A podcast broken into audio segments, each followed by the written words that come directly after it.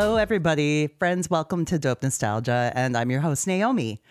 My special guest today, making his second appearance on the show, is the Guitar Dojo. That's Nick Morrison. You can find him on his YouTube channel at Samurai Fingers on social media as well. And he'll teach you so many cool things about guitar playing. He's a genius and he's really fun to talk to. And we decided he's a big fan of the Tea Party. The Tea Party is a very popular Canadian rock band. Uh, they have an album called Triptych. So Nick is here to go through that album track by track with me. Here's some information on Triptych, the album from the Tea Party. Wikipedia moment. Please bear in mind that Wikipedia is not to be taken as actual 100% fact. Any donkey could edit it at any time. If I'm reading you the artist's bio, that stuff is real truth. Triptych is the Tea Party's fifth album released in 1999. It has the trio blending the major influences found on their previous albums the earthy rock of Splendor Solis, the world music inspired arrangements of The Edges of Twilight, and the industrial edge of Transmission. After the gloom of Transmission, which relied heavily on sampling and electronica, for Triptych, the band wrote with both melody and content, while using electronica subtly. This is evidenced by the Juno Award nominated single Heaven Coming Down, the band's first number one single in Canada. The album itself reached number four on the Canadian album chart and received a Juno nomination for Best Rock Album before achieving double platinum sales in Canada.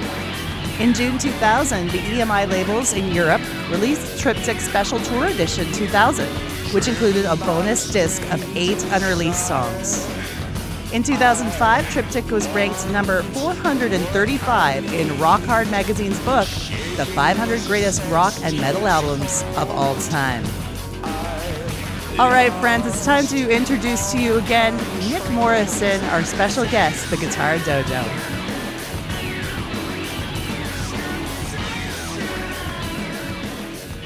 So today we're going to talk about Triptych, which is the Yeah. Tea Party's fifth album, right? Uh, is it the fifth? I thought it was the fourth. You know, I thought so too, but I've got the wiki open up beside me here to try to keep myself from making too right, many right, right. mistakes, Because I think there's so there's Splendor Solis. Well, if you then if you take uh, technically it could be the sixth because there was the self-titled release album before Splendor Solis. Then there was Mm. Splendor Solis, um, Edges of Twilight. Then they did Alhambra. Oh no, excuse me. They did Transmission. Then they did Alhambra. But Alhambra wasn't new music.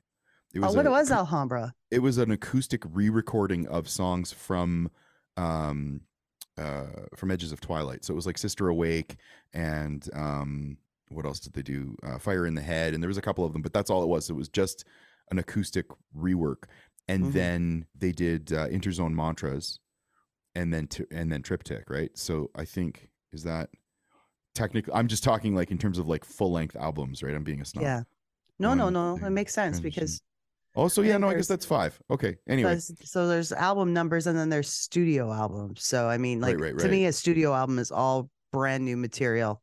Right time. yeah exactly Um. So this would be their fifth album, not studio Yeah. album, probably fourth studio album. Yeah, fourth studio album. Yeah. right, Okay. right, at, right at the end of the decade. Um, now, I was very familiar with Tea Party being a Canadian. Of course, you're going to hear them a lot on the radio, on Much Music. They were in high right? rotation. Big band. Yeah. I was I was not really into them at the time when Fair they enough. came out. First of all, being the fact that all I could see was the Doors when I looked at them, and Yeah. I'm not a Doors fan Fair.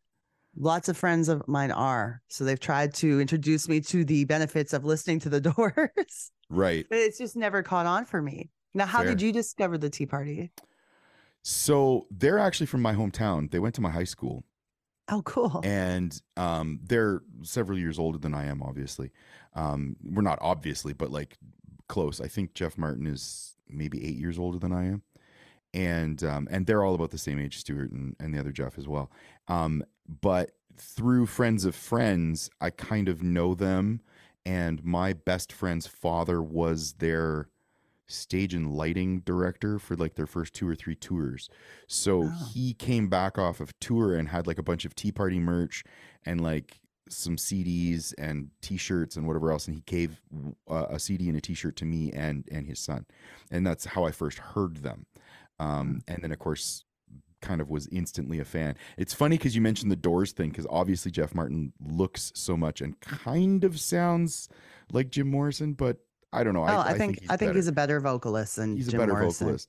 Um, but uh, their music, of course, being so much more closely related to like almost like Led Zeppelin, although I feel that's a bit of a Mhm. disservice because they have so much more or so much different. I feel um, inputs and and ways of making their music than Zeppelin did. Like not taking anything away from either of them, but they're very distinctly different bands. Although um, Jimmy Page actually gave I I want to say his number two Les Paul to Jeff Martin. Yeah. Yeah, they met at some point. There's some I don't know if it's an urban legend or if it's a if it's a thing, but they met at some point and Jimmy Page said, "I want you to have something cuz you're like the only real rock and roll guitar player right now." And this Wow. was in the mid 2000s, I think. So kind of cool. Kind of literally passing the torch, right? Yeah. Um, but yeah, that's kind of how I first I, how I first heard of them. And then being again from Windsor, um, when I was going to university, there was this I don't even know if it's still there. I haven't been back in years, but there's this bar called the Aardvark Blues Cafe Mhm. where they used to play quite a lot.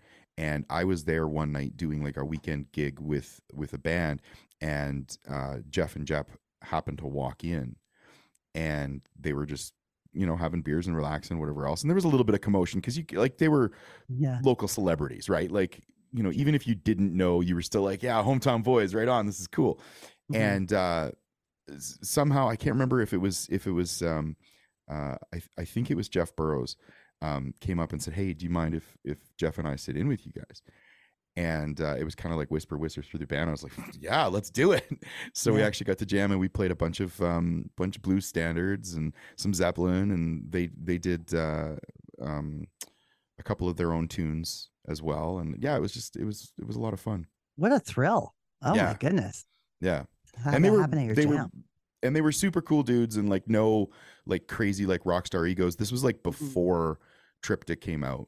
So Mhm. they weren't huge yet. Like even though um each album that they released from Splendor Solis, they sort of they got bigger and bigger. But Yeah. even within Canada, they weren't ever that huge because they kind of flew under the radar. They never broke in the States. They really broke in Australia. The Really? Australians love them. Yeah, Jeff Martin actually lives in Australia now. No way. Yeah. Okay. Yeah. Well, that's fantastic. I'm glad that you have a lot of knowledge, Tea Party knowledge to float through this episode because I'm going to be doing a lot of learning as much as I Okay. tried to research. But, Sure, sure, yeah. but yeah, um, I as far as I was concerned, I thought as far as Canadian bands went in in, in our hub, in our circle, in our bubble Yeah. of Canadian music, that they were quite huge, um, and still are. Like they're very revered in Canada. Yes. I feel like they were even by the time when Transmission and Twi- Edges of Twilight came out. I felt those albums were very huge in this country as well. Yeah, they were definitely big albums, but I mean, you know, if you put them up against other Canadian acts at the time, like Shania Twain mm-hmm. or Our Lady, which obviously is a different genre of music, but like Our Lady Peace was humongous, right? Bare Yeah. Naked Ladies were really starting to make inroads and and starting to break in the U.S. So by comparison, the Tea Party just weren't as big, and because of that sort of Eastern flavor, what they call, uh, and I don't know whether they called it themselves or if pundits or reviewers sort of coined it, but they called it Moroccan roll Yeah. right? That kind Yeah. of Eastern influenced rock. And uh, it kind of flew under the radar for a lot of people or just didn't tickle people the right way. I know people, like, if you love them, you love them. Mm-hmm. And then I find everybody else is like, yeah, no, I don't like that band at all. But to your point, like being really revered, I feel like any musician in Canada gets them, understands them, and does holds them up kind of on a pedestal because they're all incredible musicians. They all can sing, they all write and play. Each one of them plays at least four or five instruments, and not just like, oh yeah, I can pick up a flute and play Mary Had a Little Lamb. Like they can Mhm. actually play more than one instrument, and like they're they're very very skilled dudes. Kind of put them on par with like Big Wreck in that regard. Yeah, or um, Rush, really, and Yeah. oddly, they're actually on Rush's management, so you know that that lineage is there, right? Power trio, multiple instruments each, epic, epic songs. Yeah, I think that was one of the things that uh, are appealing to them for me is that world music sound that they incorporate into so many tracks. I think that's one of the Oh, things yeah. that I enjoy about them because Yeah. I just absolutely love hearing like music from different cultures, especially out like the eastern stuff. It's just got Yeah. so many beautiful instruments and I think it's great that they turn that and then they add the crunching guitars and, and everything and Oh, yeah. make it rock and roll. I think it's fantastic. definitely. Yeah, I think, and I think we, I think we talked about this last time I was on. Maybe not, but I, I'm a weirdo. Um, in so much as I never, I, I rarely pay attention to lyrics. So when I do, and they're great lyrics like the Tea Party has, I'm like, oh, it's worthwhile. But usually, because I'm a musician, I'm listening to melody, I'm listening to rhythm, I'm listening to harmony and how it all sorts of interplays. Mhm. And the Eastern influences, the Eastern music, uh, uh, excuse me, instruments, um, you know, the drums and the different stringed instruments that they use um, really tickle my fancy. Uh, but beyond that, or the point I was trying to get at is like, I'm so weird. Like, I like to even listen to music that's non English. So, like in Mhm. Calgary, we have, um, when like Toronto and whatnot has it as well, like C- CQHR, um, where they do like community programming. So, like Tuesdays is Filipino Day, and Wednesdays is Chinese Day, Thursdays is Punjabi music. And I'll just turn it on when I'm cruising in my car and I just like listen to really cool music Yeah. that I don't understand the lyrics to. So, I'm completely not distracted. And I just love listening to all of the different rhythms and and melodies and things that aren't westernized. For sure. Punjabi especially, man. I love It's that. they got some cool stuff. Oh, it's so good. Yeah. Yeah. Triptych. Um, so initially listening to this album, looking over the track list, I looked at it and said, I know two songs, Yeah. two radio hits. Although there were, I guess, four or five singles off this album. Yes. Yeah. So Heaven coming down, Messenger, um, touch Chimera, I think. Oh, Touch, and Mhm. Gone, probably the other one, right? I and think. these living arms, not Oh, chimera. Okay. Thank you for My saying bad. chimera because I was trying to figure out how to pronounce that. um, nice. So that's quite a few singles from one album. Um, Yeah. But but the t- but the two big ballads were the ones that really struck on The Canadian Messenger radio. and Heaven coming. Yeah, Heaven coming down, especially. I think that was their biggest radio hit, like ever. This this album, I think, was their highest grossing album um, Mhm. because of that single. And you know the cool thing, because we we talked a little bit earlier too about like Alhambra and um, uh, even transmission and like interzone mantras. I feel like that was a little bit of them sort of stepping away. Like transmission, especially, was like really electronica focused and like a lot more harder rock, and it kind of stepped away from their Eastern influences. Mhm. And then um, with this album, I feel like it really kind of came back to what they were best at, which is that Yeah. blending, right? Was Temptation on that transmission album? Temptation was from Transmit. Yeah, that was the the the lead the lead song and the lead single. That's definitely my favorite uh, single of theirs. That was like of a heavier type of track. Yeah. Um, and it's so interesting. You're not the only one. Most people I talk to when we talk about the Tea Party, most people tell me they're like, yeah, yeah, Temptation's my favorite song. And I'm like, I actually hate it. It's my least favorite Tea Party song. I it don't 'cause- like it transmission overkill? in general. No, I just don't like it. It had that kind of like real, like gritty, raunchy, like nine inch nails kind of sound to it. uh, and I just never got hip to that. Mhm. Um, like I get it, I understand why people like it, and I mean it's not a bad song. It's just Mhm. for me personally, I'm like, no, no, I'd I'd like to hear real acoustic instruments rather than just keyboard stuff, right? That's just me Mhm. being a music snob again. real tone. And the thing Yeah. is too, I like having these conversations with people who don't agree. When we don't agree, it makes it's so much more interesting. Oh yeah, no, absolutely. What? How much fun is it to sit and listen to two people like agree 100 percent on everything for two hours or for an hour Oh. or whatever, right? I, I know, I know. It's so funny. Um, but if we were to go track through track, the funny thing is, as I listened to the album, I I went tw- through it twice because I said, okay, sometimes you change your mind the second time around. Right. Um, the I didn't really like the album until I got to the halfway point. Interesting. Okay. Yeah. So it's funny. Yeah, I think I I don't know if I agree entirely in Huh. terms of the in terms of the split, but I do what you I do see what you're saying because once you get to track 6, which is the messenger, hmm although Heaven Coming Down is a little bit earlier, but like when you get to track six, it really does kind of take over that more traditional Tea Party sound feel. Everything got a bit more melodic for me a little after more melodic, that a little point. more interesting. Yeah, touch kind of starts off with like a big farting keyboard, right? Like, right? I hate that. Um, it, and it's a good song, you know, but Well, t- Yeah. track by track, starting with number one, touch. Sure. I hated it. Absolutely hated it. Now, I don't know why. I felt there was too much happening. I can't relax listening to this. It's making me anxious, but I can see why it's got the energy to kick off the album. yes, You know, Yeah. it is a good opening track, it is but it was just like act. it was like nails on a chalkboard to me. I couldn't handle it. I feel like this is again kind of a little bit of a leftover from transmission where they were like trying to be a little bit electronica and like trying to like fit in with the times. Like I Mhm. feel this track Jeff probably wrote it on guitar. And then they were like, let's try it with keyboards to make it more modern. Like had that been a guitar riff, I Mm. think this song would have been really great, Yeah. you know? But kind of the way it is, it's a little bit like again, it's got that farty keyboard thing and I'm just like, no. I love that you say that. it's it's also it it's reminiscent of a track from their next album or two albums from their uh, writing on the wall Mm. right where the it's like that kind of down-tuned guitar um and it's got a very similar vibe to it although this track is a little i feel like the other thing with this song with touch it's like a minute maybe in a minute and a half too long It Like, is it could've- 357. yeah it could've- could have been a two minute and two minute and 25 second song and it would have been perfect like as Mm. a radio signal rock song like that would have been enough I would give this song another chance if you broke it down to the elements and reconstructed it like Right. in more of a basic instruments fashion. You know, yeah maybe it would be different. And I always try, like I'm like you, I like to listen for the music. I'm not really a lyrical person.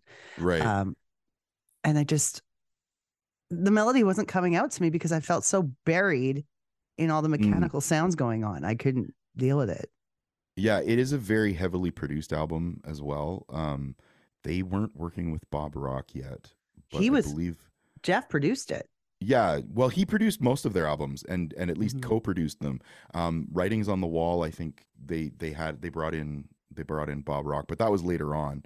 Yeah. And um and he was responsible for like the Metallica Black album and like Motley Crue, Doctor Feelgood. So it would have, and those tracks did when you listen to it, they have a much more bigger, broader like radio style classic rock band production to them where this stuff is a little bit more like over the top just let's throw everything with the kitchen sink in it too um Yeah.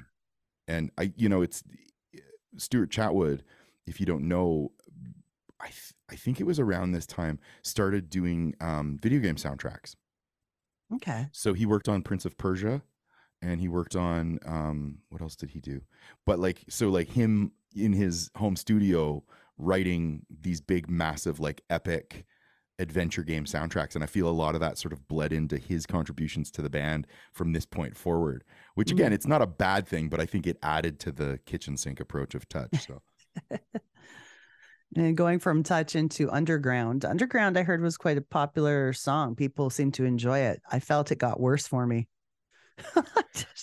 How so I don't know. I think that the actual song itself, Touch had some hope because I kind of thought that, like, if you break it down, right because it was a rocker but Underground, it just does nothing for me at all. interesting Yeah.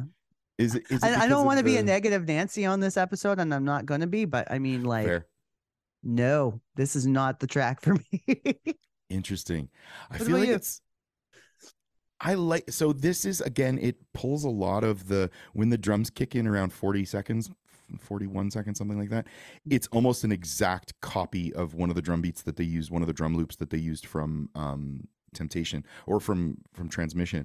Um but i don't mind it in this song because there is the actual guitar and this is again it's kind of a callback to like splendor solis era um of the kind of really slow bluesy floaty kind of style that they had um and yeah i i i don't think it's this is my favorite track on the album but i do like it yeah. and I enjoy it, and I feel like the it sets up like if you look at the if you look at an album almost like a three act play, Mhm.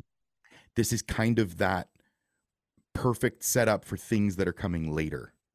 Like just in terms of the 12 string guitars and the blending of some of the melodic elements with the guitars, the way that they're playing. Mhm. Um, yeah, I don't know. So with that being said, do you feel like this album looks and when you look at it as an entire unit, it all flows it together into to create a story, like as in one album? Because in some albums they just throw songs together. It's and just a bunch of songs. right? Yeah. I A feel like it songs. is. Is this is this a story throughout?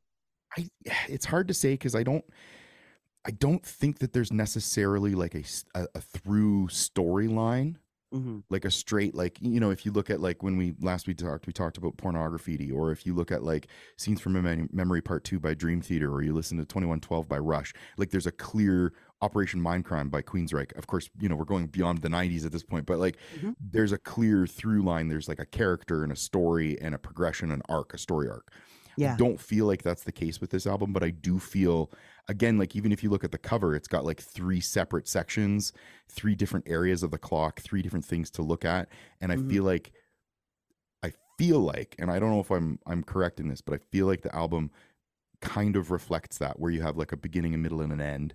Um, and the first part is like almost like a macro overview of what the band kind of is and about, and you can include Heaven Coming Down on that.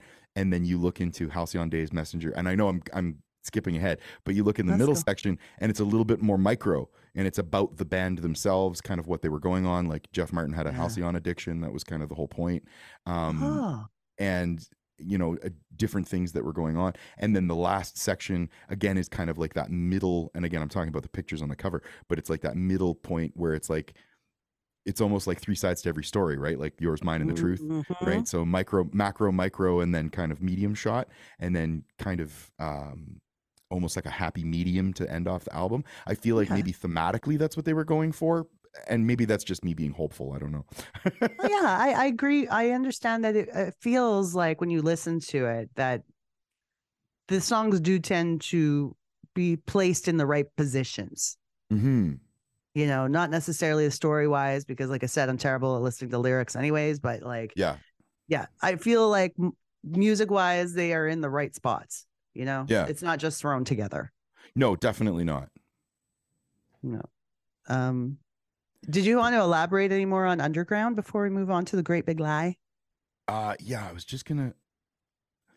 I feel so. The last thing I wanted to, to to to just mention is the very ending, the final like twelve seconds or so, Mm-hmm. where you get some. Again, this is part of my theory on the setup of the three parts, where we get some echoing. You hear a little bit of a clock, and then it ends on the the piano just kind of moving up the melodic minor scale in this weird, haunting, reverby kind of way. You know what And I'm gonna feel do? like it- I'm gonna that? share my audio and just play that. Sure. You're cool with that? Yeah, and it's like the perfect slip into heaven coming down. Oh no, sorry, because the next one's Great Big Lie, right? Your but it's audio. again, it's still it's that. But Going yeah, into- that's. Oh, sorry. Go ahead. you finished your thought. Oh yeah, just it was that last sort of fifteen seconds from Underground, which actually goes into Great Big Lie, but the the ending of Great Big Lie also has like a kind of a weird fade out that then goes into Heaven Coming Down, and I feel like those Hmm. two kind of together elements set up the Heaven Coming Down thing. But we can talk about Great Big Lie after. Uh, I think As- next actually is As we should, yeah. Great Big Lie. Uh I was starting to warm up to that song.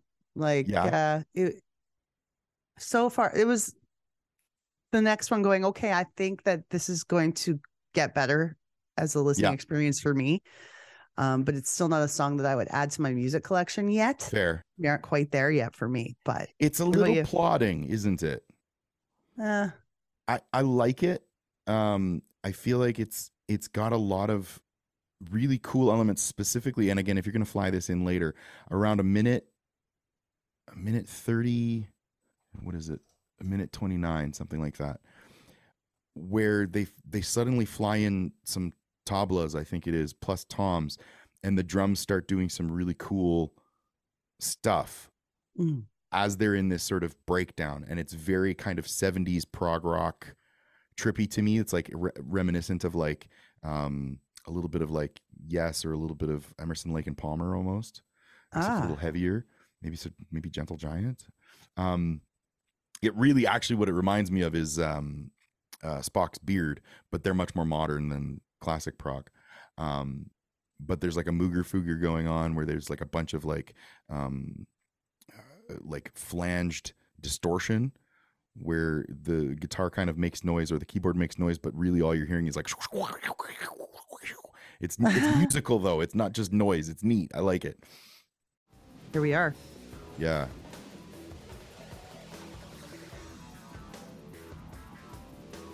That feels nine inch nails to me.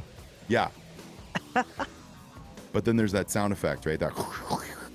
Mm-hmm. But the whole while, there's some really cool percussive stuff going on back in the background too. Yeah. Just a neat breakdown. Oh yeah. I actually really like that breakdown much more than a standard guitar solo even. Like Yeah. I felt that that felt really good to to add to that to, to that track. Yeah. Yeah, it gave it something. It it gave it something. Mhm. oh, for sure. Um like I think melodically there's not a lot happening for me there. I don't know, but definitely made it way more interesting. And musically, I think it was a well done song. Mm. Um going and into then of course it fades out, right? And it uses the same sort of some of the same elements it borrows from underground, and then it slips into heaven coming down. their first number one song in Canada, Yes. Heaven Coming Down. And I absolutely love the song. Yeah. I think most people who hear it like it because it's it's radio friendly. Yes. Very radio friendly, very melodic. Um Yeah. You can hear the traditional sounds of the tea party, I feel, in the guitar still. Yep. Yeah, because he, uses- he um, still uses his um, open tuned guitar, Mhm. um, and he's got some, you know, very Tea Party isms. Yeah, tea Party isms. I like that. But uh, yeah, I think it's I think it's a simply written melody and it's I think personally as a writer that it's harder to write something that catchy, melodic than it is to write some kind of huge opus. Like I think it's harder to write the hook. Yeah. Well, I mean, I think they're they're difficult for different reasons. Um, Mhm. But certainly writing radio hits, as much as I mean, I think a lot of musicians, and when I say that, I think what I mean is unsuccessful musicians. they will slag on people that write radio hits. Like, oh, I mean, anybody can write a pop song, but but it's like actually no. It takes a lot of work. It takes a lot of effort, and sometimes you just get lucky. But other Mhm. times it is. It's something that you work at and you actually figure out. And they really figured it out with this one. Now, so my Yeah. question to you is though, have you ever heard them do this live? Or if not hearing them do it live, have you ever heard the song that it basically is? No and no. I have not like I, the only time I've ever seen Tea Party perform live would have been on a television special or an award show or something to that effect because not in memory do I remember that. But I I've also never seen them in concert. Okay. Um, and no, I don't know the song that uh, you're referring to. Right. So the interesting thing is if you listen to the to the actual chord progression, because there's really only three chords.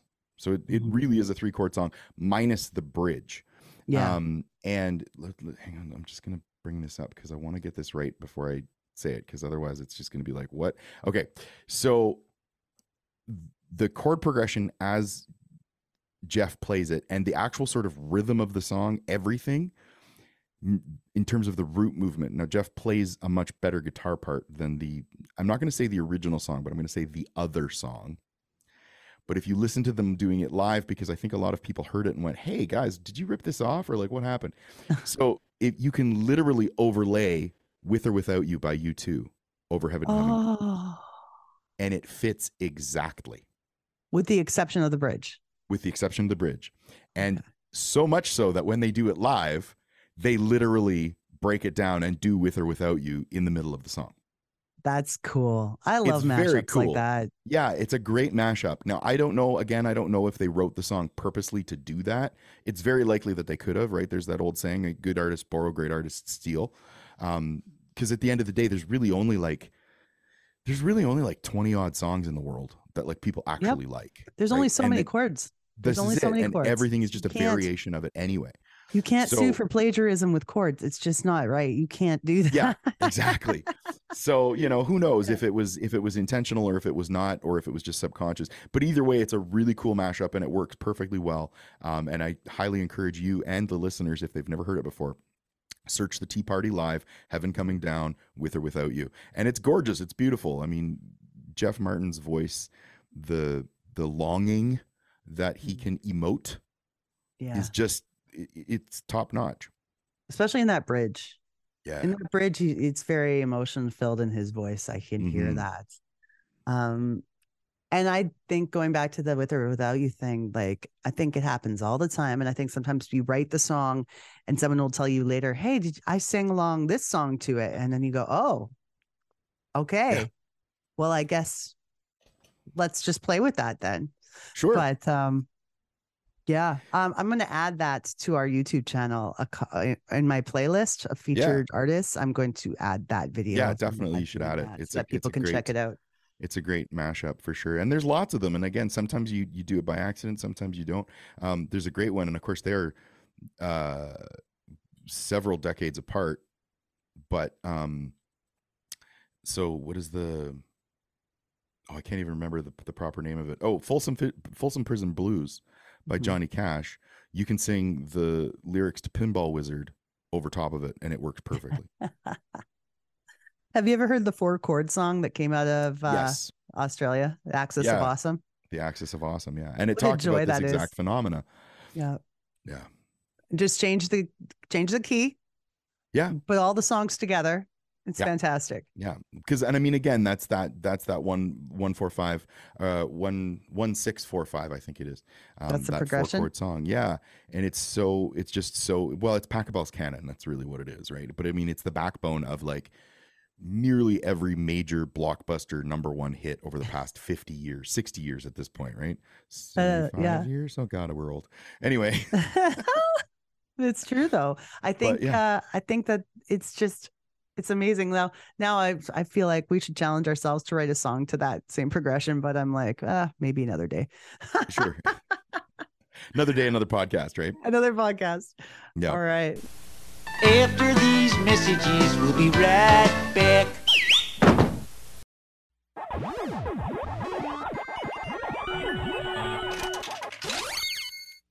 Dope Nostalgia listeners, I love you and I thank you so much for being a part of this show and its success over the last two years. We have what's called Patreon for those who want to support the show financially. For as little as $1 a month, you can become a subscriber and get bonus content, early podcast release, all kinds of cool behind the scenes stuff, and more. There's different tiers of membership starting at only $1 a month. And we even have some special merch for you guys who are in it for the long run. So please join our Patreon. It's at www.patreon.com forward slash dope nostalgia. Throw on your JNCOs, Baby Tees, and Doc Martens, grab your Lisa Frank Trapper Keeper, and join Jackie and Danielle on a journey to the late 90s as we reminisce about the movies of our youth on the No More Late Fees podcast. Don't forget your flannel and butterfly clips. And remember, be kind and rewind.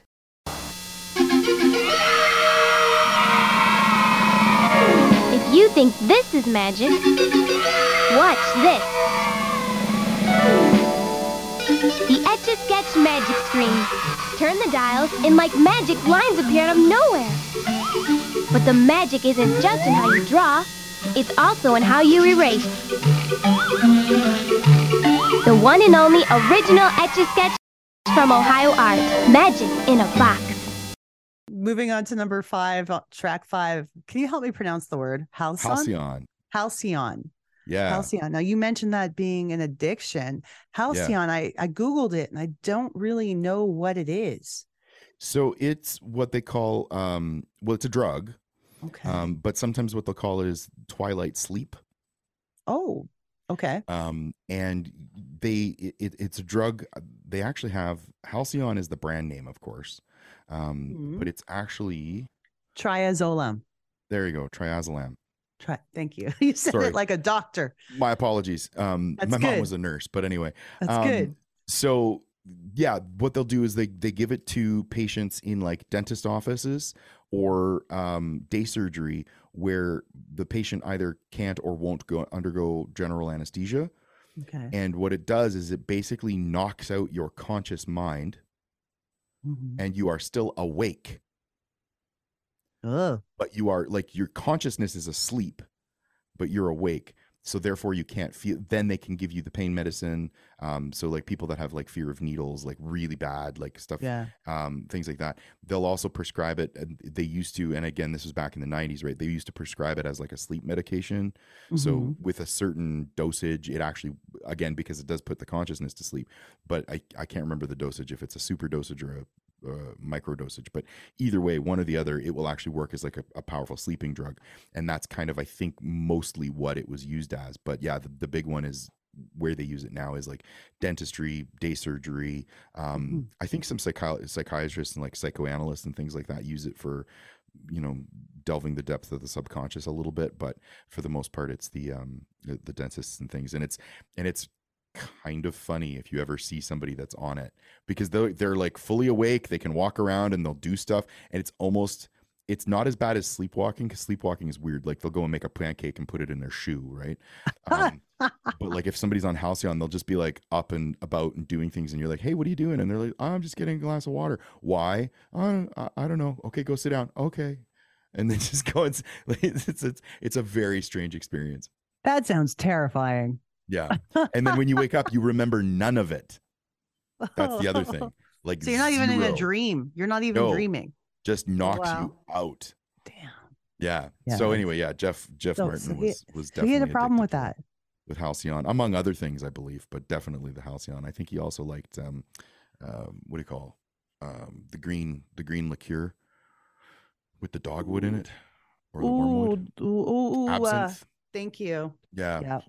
Man, that Yeah. stuff's crazy poison. Ooh. yeah, yeah, not good. Do not do do not try this at home, kids. Uh-huh. I've done Mm. absinthe once, never again. Yeah. Uh-uh. It was Did you have the incredibly really, the- fun. did you have the real stuff or did you or just the super high alcohol stuff? I'm I'm not sure because it was a different drunk than I've ever had. Like I didn't I felt like I was like more stoned than drunk. But the next day was the worst hangover I'd ever had. So I really oh, don't Oh, know what it was. I was told it was absinthe Yeah. at the time. But whether it was real or not remains to be seen. Have no idea. Interesting. Did they serve it over a spoon with the sugar cube? Yes. Yeah, they did the whole thing. Okay. Yes. Yes. That's it's happened. possible that it was the real stuff. They usually what they what they what I've found is again because this is since the late '60s, mid '70s, maybe it's been it's like real absinthe is is outlawed in the United States and Canada because of the hallucinogenic effects. So what they have is something that's flavored with the dogwood or wormwood sort of um essence, but it's basically just like 90 proof alcohol. So like Oh. you're drinking super super super strong like grain alcohol and it's not good for you. Hence that really bad hangover, right? Maybe, yeah. Maybe that's what it was. Who knows? Because like maybe it was just part of it is you're thinking that you're having this crazy drink. So maybe your drunk is different just because Yeah. That's what you think you're having. I Right, the have no placebo effect, right? It's powerful. Yeah, Yeah. possible. So But anyway, back to Halcyon Days, the song. Yes. Um, what do you think? Oh, I'm starting to, like I said, more into the halfway point is when I'm really embracing the songs, but I, I can Yeah. dig this song. Um, because I, dig it that we're back into that world music flavor again. Yep. And it sounds like the tea party that I already knew. yeah. So the like the, beginning. yeah, like the cycling Early. of the hurdy gurdy, right? And that Yeah. kind of like I don't know the the oud, the Middle Eastern oud that he's playing. Mm-hmm. Um, and this is very droning. They never really leave that through the whole song, right? It's kind of like that one tonal background uh, Mhm. working as a as a backbone through the entire song, and then everything else kind of floats around it. So you do Mhm. get that very almost like drunk, high, opioid kind of feeling of it, where it's which just is like probably what makes which sense. is probably the what they, were going matter. for. Yeah, yeah. It's uh, it's a cool one. I like the ending of this song. I think more probably from around. Okay, so I'm going to try and look at it from the actual time code now, not the Mhm. time left. Probably from the four minute on mark. I like this song. That to me is when the song really kicks in. But the funny thing is, is you can't have those last four minutes unless you have, or the last two minutes without the first four. hmm So you have to listen to it to like build it up, right? But that's the payoff, I think, when you hit that four minute mark and it kind of does the ascension. Um, and it's a Ah. very cool, a cool moment in the music to me. I want to hear this. So we're gonna go near near the end. It's a almost a six minute track too. It is, yeah.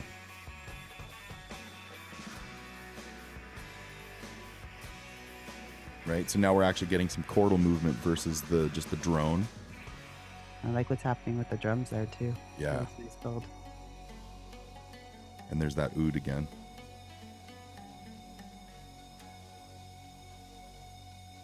I think you're actually at the end That- of the track, eh? Yeah. I am. Oh, Yeah, it just runs out to the end with that. so that's that humming at the in the background throughout the entire thing, where it kind of ends on that still being there. Right. Which part? Well, that's just synth, I think. The uh that But it definitely is, yeah, that same, yeah, that that either the guitar or keyboard, whatever it is, is definitely the same drone note that the whole song starts with. Yeah, yeah. yeah, Yeah, it's a it's a it's a nice it's a banger for sure. um number six the messenger is also one of the best known songs on this album Yeah, i think this has always been my favorite tea party song Yeah. i i love singing this song like if I okay. So what is it? it the lyrics? Is it the melody? What does this for you? both i actually like the lyrics in this and I actually like listen to them but like i really it's emotional you feel Mm. what he's singing and it just it's the melody for me is the biggest part um I, I was surprised to find out that it was actually a cover of a daniel lanois song Oh, okay. That's uh I've always thought Daniel Daniel Lanois was more of a producer than Yeah. an artist. But I guess he does have his own music as well. Yeah, a I would lot love of to go a ahead. lot of producers are also songwriters too, right? So it might even just Mhm. be something that he wrote and produced, but like never really released under It his says own here, kind of thing. Yeah, I'm Under sure. the wiki, the West the Messenger is a song by Canadian songwriter Daniel Lanois. It is the first track of his album For the Beauty of Winona. Oh, there you go. So it doesn't say what year that was, but uh, Yeah. but yeah, so technically this is a cover. Yeah. Uh, which yeah, I learned yesterday. so but it's a good one. yeah, Yeah, very much so. It's a Yeah. cover I like to cover. It's just sure. a beautiful song. So yeah, and and it's interesting too because like I like it. I I agree. I think it's probably one of the more beautiful songs on the album. Mhm. Um, it's too bad that they didn't write it. Yeah. but I believe that this song was sort of the the um seed, if you will, that Jeff then later when he did uh, Oceans, um, and when he did um, uh, w- letters, the the when when their when their manager died, he wrote a really nice song that's very reminiscent to me of the Messenger, and I think this was kind of the seed for a lot of that that came after um, when when Jeff is really good at reinterpreting other artists and Mhm. making them his own and i think that's one of the things that that this song represents the best because i've not listened to the original messenger by daniel lanois in probably 25 years so because like to me this is this is the version like this is the definitive Yeah. version of this song um, yeah.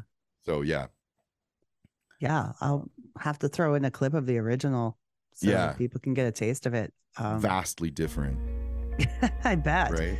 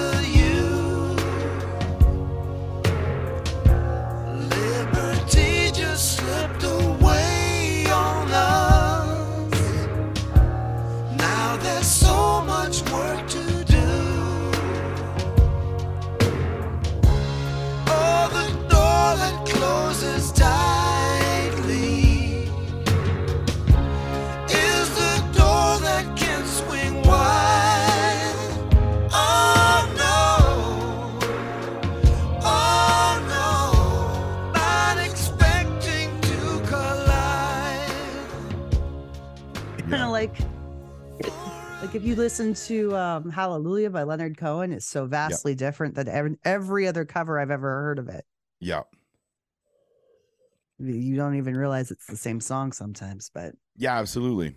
And I mean, it's you know that's another one of those that has been covered so many times that it's almost lost all its original me- meaning. it's been covered so many times, but each cover is the same. Like they're all acoustic covers. They're Sometimes, all yeah, pretty much close to one another. yeah, Unless I, you know, I I could be that I've given up on listening to new covers of it because I assume they're all going to be the same. fair. Okay, but there could be there could be some that are quite different. I'm unaware of that. um, I will give you an artist to check out that they did um a cover of it. The only place that I've ever seen it live, if there is at least there used to be, um, on YouTube. They're called Pain of Salvation. Hmm.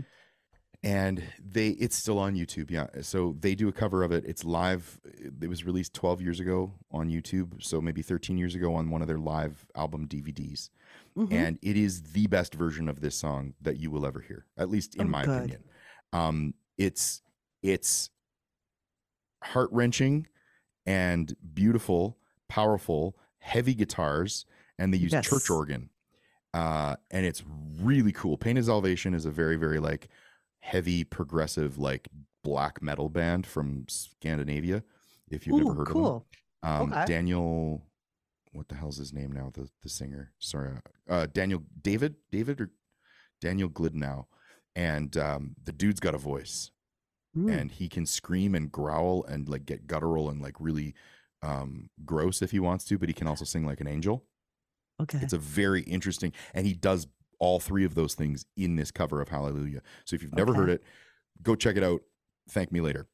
I will. I will check it out. Yeah. Um so this is the point in the album, of course, where I feel things are starting to get a little more enjoyable for me. Right. Um, although at some point I must have really like just the been tea has steeped. embracing the tea is yes, it is It's steeped and ready to be poured. I love this analogy. Uh, but Yeah. for some reason I really stopped taking notes. Okay. Uh, maybe I was just listening at that point. So so Okay. I'm so I might be a little bit behind on having things to say about each Sure, song. no so I apologize on that. But we go into uh, pronunciation again. Samsara. Yeah, Samsara, Samsara. I don't know exactly. Samsara? I'm not. I don't. I don't speak uh, Arabic, but I, I think Mhm. that's pretty close. Um, and yeah, this one starts off with like, I don't know if it is specifically, but it sounds like a call to prayer. Mm-hmm. right or some sort of thing you get you get the essence like you're sitting in like old bangladesh or like old baghdad or like some market square somewhere in you know the Mhm. north of africa in egypt or something um, and then of course you're hit then with the djembe drums the dim, djembe drums um, and you get like some like fiddle or violin or something again just adding to the mood this song is all about mood for me Mm. yeah What kind of And I is it in a was it a major or minor key for this one? this is minor for sure Yeah. yeah I and i mean really it's like a full lot. minute of full minute of like intro and mood before like anything before the drums hit enter and jeff starts singing Do you think there's a point that we should play here to listen to? Uh if you're talking about like setting the mood like if you do maybe like 45 or 50 seconds into like a minute when he actually starts kicking in, and then you're like, oh, okay, so that's what that song's about. Uh huh. Sorry, I'm just scanning through it now to see if there's anything else too. Then Yeah. See, at this point, I'm Yeah. just kind of like relaxing and listening to it, yeah, it in, rather than I stopped making any kind of points. it's Wasn't cool. my, think- wasn't my smartest idea, but still. Yeah. I mean, I think production wise, this one's using quite a lot of samples. I don't know if they recorded them themselves, but it's definitely the use of the blending of those elements plus the samples plus the live band. Like, and it, it really is, this is classic Tea Party, you know? Um, And it's layered well. It's not like touch. Yeah. It's layered in a way that's not like too much going on. because they don't have the farting keyboards. And we got nice harmonies. Yes. Harmonies. We need vocal harmonies. right? And that's kind of what samsara is, right? It's that cycle of life, the cycle cycle of pain and suffering. So there, it's it's a bit on the nose, I think, in terms of like lyrical content and like concept for the song itself, but it works because Yeah. again, it's that that that Eastern philosophy, Eastern sounds, da da da da da. Put it all together, and you're like, oh, okay, cool. This is a rock song. This is a rock song, right? Did, did have you ever heard uh, the Tea Party discuss maybe in an interview why they're so influenced and why they use so much uh, different sounds and instruments world music wise? Because I'm not saying I'm just I'm so blown away by how good they are at it. Yeah, they um they they have talked about it, and I mean I, a lot of it I think comes from where they came from. So like if you look at Windsor in the 70s and 80s, there was a huge influx to the population in, of Windsor of Lebanese, Mhm. Moroccan, um, Nigerian as well, and um, although more of them came later, um, so Lebanese, and then also other um, uh, Arabic and Middle Eastern, so Iraq, um, Iranian, Kuwait, um, those folks, and so they were starting to like. I went to school with um, um, a bunch of like some Indian kids and like um, uh, Iranian and Lebanese. Like my best friend growing up was Lebanese. So like Mhm. I feel like they had that same sort of mixture of cultures and foods. Like that's when you know shawarma started to make its way into Windsor. Now it's like there's a shawarma place on like every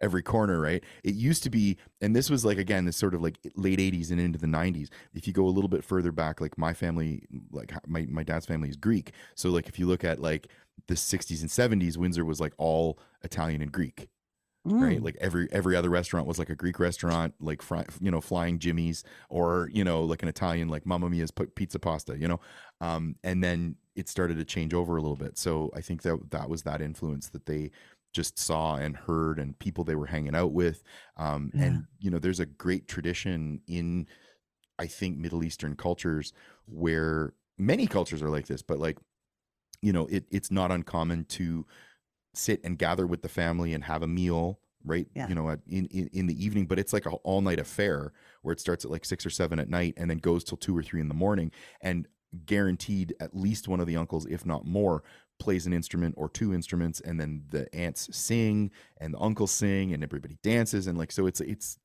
that's kind of Oh, part of that culture and i think they wanted to be um probably part of that and they took part in that. I'm sure they had friends and and then just took it to be their own kind of thing right That's awesome. Like Yeah. that they immerse themselves in this this culture and the sound. I love it.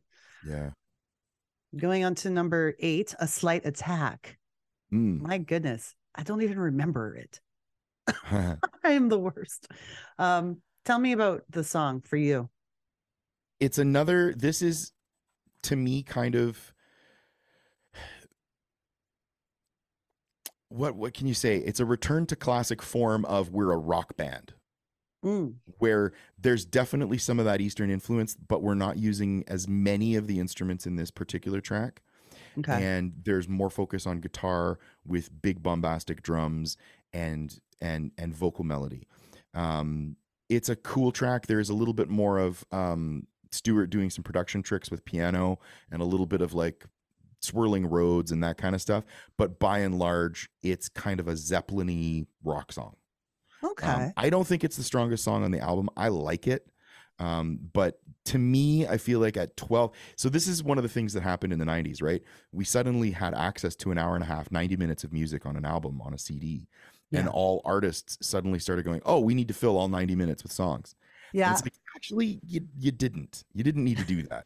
Like, I feel like, honestly, I feel like a slight attack and and maybe even underground or mm, chimera maybe could have been left off this album and it would have been a, and it would have been okay you know Okay. um but certainly this song um because it's That's not probably why I don't remember it. I just like a, it didn't do b-side it didn't really I I honestly think I was probably listening throughout and letting it play and not even realizing Yeah. it's changed from one song to another. and there's some cool stuff like don't get me wrong like it's a great it's a great it's a trip you know you Yeah. could put this like you could take something put this song on for repeat for like an hour hour and a half and just be like cool man you know like yeah. that's kind of what it feels like to me but for the most part i feel like it's kind of just album filler so Fair enough. Taking me away, I it's a it's a nice track. I feel like it's um gets a lot of good reviews from some of the reviews I was going through. yeah this is one of my more favorite albums or favorite songs on the on the album Mhm, um the low bluesy bass spacey piano mhm. floating vocal, right? Lyrical content obviously is is is on point, but I really like I've always liked this track. Um and I I know I keep saying like it's like this return to like classic Tea Party, but if you listen to the way that this is along the sides of some of the songs on Splendor Solis or even Edges of Twilight, it's like it's like that, but a little bit better. The production's better. They're a little older. Their songwriting is better. Mhm. Um, he's got a beautiful like if you want to play, if you're gonna at some point, Oh sure. um, maybe around around one th- 113 114 115 he starts singing kind of that pre-chorus um, melody and then the mellotron comes underneath. I think it's a mellotron. It's like but there's counter harmonies that are happening. Right?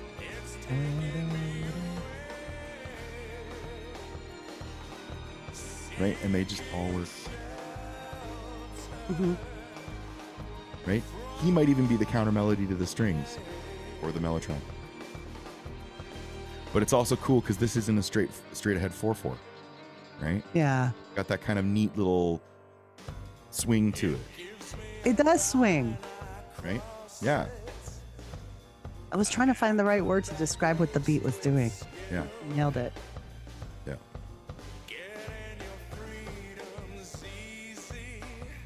And do you? That's the first time I can remember them doing a, that kind of a swing sound to a song. yeah like a swing or like a shuffle um yeah. I feel like probably there's something I think on the first album that has it as well. Um, the a couple of the the acoustic straight ahead acoustic tracks um, have a bit of a shuffle to them. Um, I'm trying to think of specifically the song, but they they've definitely used it. But this is where it's really prevalent because the drums carry it, and mm-hmm. so you really notice it more. I think it's easier to do like a shuffle or a waltz acoustically and just kind of have it happen. Like again, if you listen to like any sort of like classic Celtic music, like it's all in six eight. You know, yeah. it's kind of got that sea shanty, right? And but it, it kind of moves, but that's just kind of how you expect it. But it it's it's almost under the radar because there's no drums specifically. It's just kind of mm-hmm. happening. Um, whereas this, you're like, oh, okay, cool. There's like a there is a shuffle. There's a groove. Um, it's it's on par, at least for me. And this is again, it's one of my favorite. This is one of my favorite tracks on here. Um, Mhm. it's got that groove very similar to like the Purdie Shuffle, right? If you're not if you're not familiar with it, if your listeners aren't familiar with it, look it up on YouTube and you go, oh, that's the Purdie Shuffle. They used a variation of it, uh, Jeff Porcaro on Rosanna by Toto, Oh, right? okay. and this has got that same lineage, right? That's that's kind of where it's coming from. Not necessarily it's not copying, but like that that same kind of feeling. You're like, ah, that's cool. That's why it feels like that. Yeah. Yeah, Okay. Yeah. Yeah. I Yeah, want to look up the one. Purdie Shuffle. yeah. That's pretty interesting. Yeah, there's there's the the Purdie shuffle came first, and then the Porcaro shuffle came after it. Again, I mean, you you should be able to picture it or hear it in your head instantly when I say Rosanna, because that's that's the that's the Yeah. Porcaro shuffle, um, and then this one's the Burrows shuffle. you know, I love Toto. Glad Yeah. you said that. Track so number t- track number 10 these living arms Yeah. Now i, I, felt a I said great melody here great melody returns to this yeah. i love it what, uh, what were you gonna Which say part, verse or, or chorus? chorus the chorus is always what gets me usually but i mean if i'm a big fan of pre-choruses Yeah. Like the lift and then the fall. yes Yeah.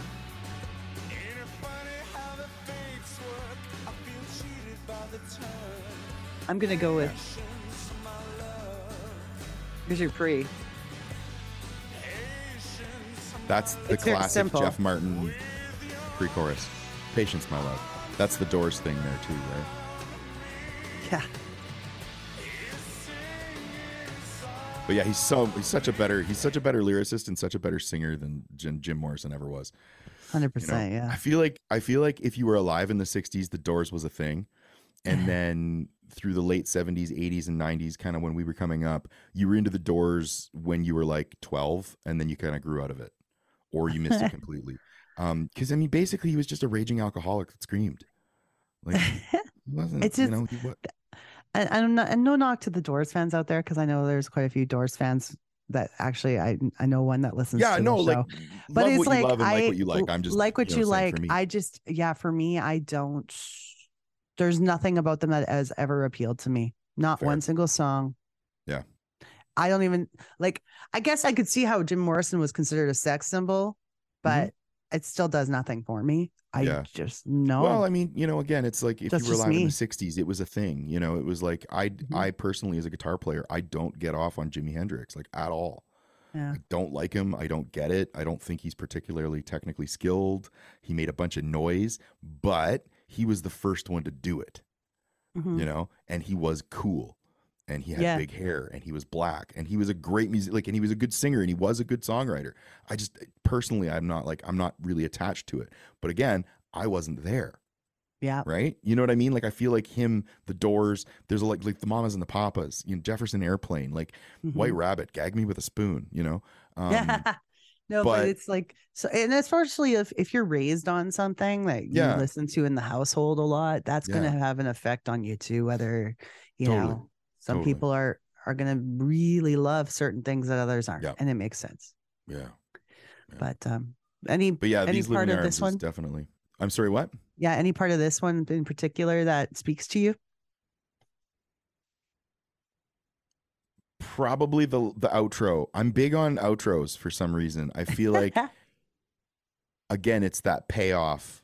It's the release after the buildup of the whole tune. And this this song, like when you get to that last what the last 25 30 seconds of it is really just the payoff everything reaches kind of a pinnacle the Mm. the the harmonies meet the the lyrics and the the you know he's kind of crying out uh, at the end right he's not Mhm. crying out but he's the the lyrics are saying it and um yeah he's saying sweet love of mine or sweet something i can't remember exactly but it's per it's just it's great and then it wraps up Mm. boom and it hits the final note and it carries out and like it's done Yeah. Going into track eleven, Chimera. which is chimera yeah uh, this made me laugh when you said that this is filler to you because I think this is the greatest song on the album. okay interesting Isn't that crazy? yeah I So what- absolutely love everything that's happening in it. okay Like the instrument instrument wise, melody wise, the, the chord changes and stuff. It's just I, I think it's fantastic. The piano, everything about it. I just was like, I put this in my playlist permanently. Okay. My like oh, Okay. songs because I was like, this song, it speaks to me. I really enjoy Fair. it. okay Yeah. Isn't that funny? Interesting. Yeah. To me, it's kind of disjointed and like almost like, I don't know. I feel like it's like thrown at disparate parts kind of put together. Like it works. It's a song. Yeah. But again, I, to me, it kind of felt like an afterthought. And I just, it's, I've never, this song That's particular, I've just never bonded with it. That's interesting because I kind of liked how it, each part seemed to complement each other and Yeah. and come together nicely, in my opinion. And I think that's fucking funny. yeah. You know, you know what Yeah. it could be even? It could even just be my teenage like my teenage music snobbery speaking through now. It could be because when I'm listening to it, I just I just put it on here for a second, really quickly, to the chorus to see what I was thinking about. Because I, I I did I made some notes and I was like, um, uh, what I put I, I put next to it, I was like, Superman's dead. Um, and I think what I'm talking about is that guitar tone and the fill that he kind of uses Mm-hmm. reminds me a lot of Our Lady Peace. And I think Hmm. when I heard that, I was like, mm, Jeff, you're better than that. No. And I never really gave the song a second thought. Maybe that's why. Maybe because sometimes I feel like, yeah, years ago we listened to something for the first time and we kind of made our conclusions then, Yeah. and then maybe twenty years later you listen to it and go, oh, okay. Yeah. But but it just depends. It's kind of like how I didn't like Brussels sprouts as a kid, but now I think they're great. right? Put them in the deep fryer. Oh man, yeah. put some sauce on them. Damn, they're good. Fair. But yeah. that's what I mean. Like your tastes change a bit too. Oh, absolutely. Absolutely. Um, So- I mean, you know, I, I, at end of the day, it's still a Tea Party song, so I'm still gonna be like, yeah, cool. It's it's it, it's good. But Mhm. I, like I said, I just I feel like it could have been maybe left off, or just they could have continued working on it and just made it a little. I, I don't know. It's shine just- polished it up a bit. Maybe I don't know. Yeah. I guess, I, Mhm. like I said, I guess I'm just weird. Um, No, no. but it fades out and leads into "Gone," Yes. The which final so track. here's my favorite track on the album. Wow. Yeah. Um, there's something about the way the melody builds up off of the simple guitar when it comes in and then the song can kind of continues to build all the way through. I think I'm also a sucker for string quartets Uh huh. and this one's got one. Oh, fantastic. I love anytime that's implemented in a in a song, especially a rock Yeah. track. Um, this has got a lot of like Eleanor Rigby elements to it to Mm. me. Um, with the sort of um not what do you what do you call that? Like the um uh, the just the strings with the the the sharp attack versus long drawn out stuff. Mhm. Um I, yeah, I just I really like it and it's kind of simple. There's no drums on this. Mhm. Um but it's got that I don't know, there's something there's some shaker, right? But it's got a really cool, I don't know, it's got a really cool vibe and I think again Adds that tactileness there. yeah, bit. it's just reminiscent of Eleanor Rigby, and I really like it. I think it's just a really cool track. The the breakdown and like when the string quartet really sort of comes into its own in the last like three quarters, the last quarter of the song, I think, mm-hmm. and it just really finishes. It's such a strong album closer. Maybe that's all it is with Chimera to me. It's sitting too close to Gone, and I'm just like, this is the better song. Maybe Gone that's all it has, yeah, maybe that is what it is. It could be placement. that I've gone again. like like dun, dun, dun, dun, like right. Yeah. And it's something so different for them too. It's gorgeous. Yeah. Right? This build up right here.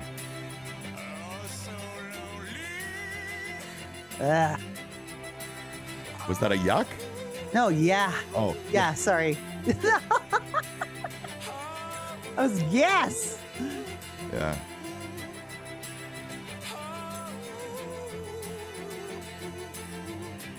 Yeah, it's just a beautiful, beautiful ending. Perfect. Yeah. Perfect. And then the it just slowly fades away and and then that's it, right? Like it just ends with that little strings. Dun, dun, dun, dun, dun. According to the track listing, there's a hidden track that's one minute and two seconds, but it's not on the Spotify version, which was where I listened to the album. oh, interesting. I don't know What is what the hidden is. track? It's just called Untitled. Track Uh, 13. I don't know I how deep it would be in because it was not at all on the spot. It wasn't even extended at the end of Gone, which is what happens sometimes. Because as soon as Gone ended, it went into here's more music you may like. You know how it is. Right. Um, yeah. So I don't know what the hidden track is. Let's see here. I'm gonna try if I can find it. It's hard because sometimes people unload upload stuff to to um YouTube and sometimes they don't. And the Tea Party is one of those bands where there's it's funny. There's just not a lot of stuff available. Like even if you look on like um ultimateguitar.com or other online uh, guitar tab websites or like guitar like sheet music websites, there's Mm-hmm. virtually nothing available for the Tea Party on there. Um, again, I think that's due to their lack of commercial success in the U.S. But um, Hmm. I think most of their fans um, are not necessarily trying to figure out how to play their songs, um, Oh, which is weird to me because I've always I've always tried to play their songs. yeah. but that's is just weird me. to me. Um, untitled. It's kind of how like I feel about "I Mother Earth." Like Oh, there's yeah. songs that there's songs that they're just difficult, so bands don't really attempt them. Like Yeah. um, like another Sunday, for instance, rhythmically. Like when you get to the bridge of that, it's very difficult. Mm. Yeah, no, I'm not I'm not finding it and it's funny because I have um I have all of the tracks um digitally like I ripped them off the CD years Mm. ago, but I wonder if that untitled one maybe got lost in the shuffle at some point. Um I'd have to actually dig out the actual physical CD copy to see if I could find it. Now you've got me uh on a mission. I'm going to have to find it and find out what it is Yes, do it. Because be there are some cool your- ones um like at the end of uh um i think it's alhambra or it's maybe even was the original release release excuse me of um uh edges of twilight. They did a secret track with um um what's his name? There was a, a british uh folk artist that they did a, a secret track with. And um they they did one on the newest album with ian anderson from jethro tull. Yeah. um yeah and they're always kind of like these cool little hidden uh th- these cute cool little like songs and statements all on their own and you're like why didn't you turn that into a whole thing very cool right Yeah. Well, in wrapping up this album triptych, I was going to ask you in the whole discography of the Tea Party, how important is this album in general and how important is it to you? Like compared to the rest of them? I think that this it it's funny. So I I feel similarly about this album like I said earlier like it's a return to form for them because they went out on a on a sort of an exploration to like find new and interesting sounds and just do some quote unquote more modern things but this album really brought them back to what kind of made them who they were in the first place but it Mm. still has some of those elements that they picked up along the way um, but I feel about this album kind of the same way I think Metallica fans felt about Metallica Metallica when it came out. They're like, this is too different from where they were. We don't like it. Although I do like it. Yeah. um, and it's important for me because I like, you know, 99, I was in university. Um, I'd been listening to the Tea Party for like five or six years by this point. Most of my friends didn't know who they were. Every time I brought it up, you know, they they would the usual reaction was, oh, "I don't like his singing," or "Oh, he looks like Jim Morrison," or oh, "I don't get the drums," or whatever. But heaven the same came, crap we hear all the time. yeah. Yeah. Heaven Coming Down became such a huge radio hit that suddenly everybody was like, Yeah, I really love the Tea Party. And I was like, Yes, I've got friends I can go to Tea Party concerts with now. Um, and so it was, you know, it was important in my life. It was like validation almost uh, of this band that I knew and loved and thought was phenomenal that suddenly was having massive commercial success, or at least in Canada. Um, Mhm. and I and I felt like vindicated. It was the same like the first time I heard uh, Superman's Dead, or not Superman Dead, excuse me, the Superman song. Yeah. Um, I saw on Much Music, um, by um, oh, I'm, blanking Crash Test Dummies? by Crash Test Dummies, and I was like, wow, these guys are going to be big. Yeah. And and I remember recording it like back in the days with VCRs. Like I recorded it, I waited, and I, I played Yeah. it for a couple friends. I was like, oh, I love this song, and they're like, yeah, okay, whatever, dude, that's horrible. I'm like, you watch, they're gonna be big. And then um mm, came out. Weird Al Perry did it. They had you know songs in in um uh movie soundtracks, like the whole bit, right? yeah. And and I felt that way about the Tea Party. I'm like, these guys are gonna be huge. And uh and I don't think they hit quite as big as I thought they could, but they definitely did it in Canada. And yeah, like yeah, they're they're they're legendary in this country. yeah. Um, something to be said. It's funny because I like having a band that feels like my little secret. okay.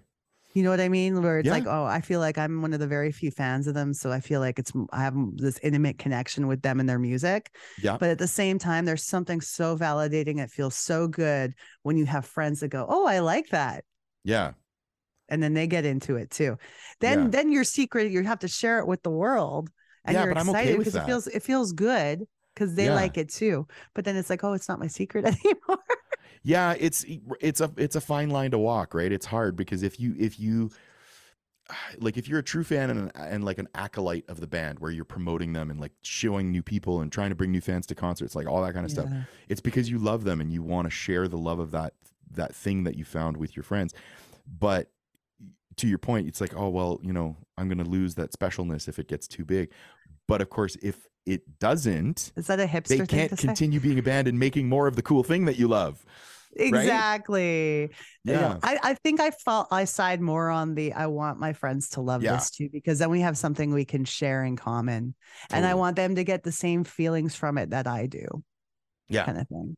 Or, Or influence them in some way. In some right? way, yeah. Influence them in some way that Totally. they enjoy it in their own way. yeah But yeah. But no, but I think it's kind of like a hipster sentiment to be like, yeah, I knew them before they were big. Yeah. Oh, yeah. Totally.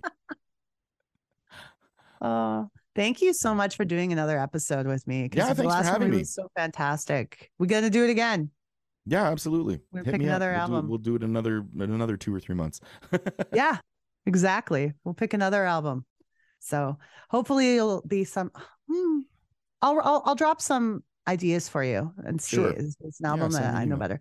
I'm sorry if I wasn't completely as knowledgeable as I should have been for this one, but I. I'm I, I'm I'm a learner with the Tea Party. yeah, totally. than- No, I think I think it's fun to be able to to share some knowledge, but also um, part of I at least the the thing that I feel about about your podcast is it's like nostalgia is yes definitely going back and looking at the things that we loved but it's also sometimes re-looking or re-examining the things we loved and kind of go what did i miss? or what can i learn now 20 years on 30 years on or you know however Yeah. long it's been. And uh and i think that's the power of it. And th- so that's that's the fun part for me was like listening to some of your reactions to the to the songs and going you know having the differing opinions from where i was sitting and and that kind of stuff. And i'm like oh that's cool you know? yeah. Seeing introducing somebody else to this thing for the first time like we just said but also like seeing where your process of of taking it in has changed in 20 years. Do you Mhm. look at it differently now? Yeah. I can't watch the show elf anymore. The the the movie? the- no no elf the tv series oh, with Al- the alien? Alf. the yeah, alien yeah yeah yeah yeah. Favorite show when i was a kid. I loved that Right. show. Yeah. It's terrible it's really bad isn't it? Yeah don't It's go back and watch it yeah. So you're yeah you're the way you take things in change your taste change. Totally Yeah. totally. I think it's more so with um with tv shows and movies because they are so visual. Mm-hmm. whereas music is like a book. You know production wise you can sometimes you can listen to stuff and go wow yeah that's very 70s or oh that's very 60s or whatever. But a very lyric and melody is always going to be the lyric- same. Exactly the lyric and the melody if it's singable and is good it's always going to be singable and good. Yeah. Right so yeah it can it can last humor changes too yes jokes change yes, but we much so. found funny before we don't necessarily find funny now Yep. so yes nostalgia is very interesting and i'm glad you were a big part of this with me so thank you thank you so much yeah thanks again for having me Hit up our Instagram, dope underscore nostalgia. You like Twitter better? That's cool. Nostalgia dope. Or shoot us an email, dope nostalgia podcast at gmail.com. this podcast is licensed by socan because we believe that artists should be paid for their work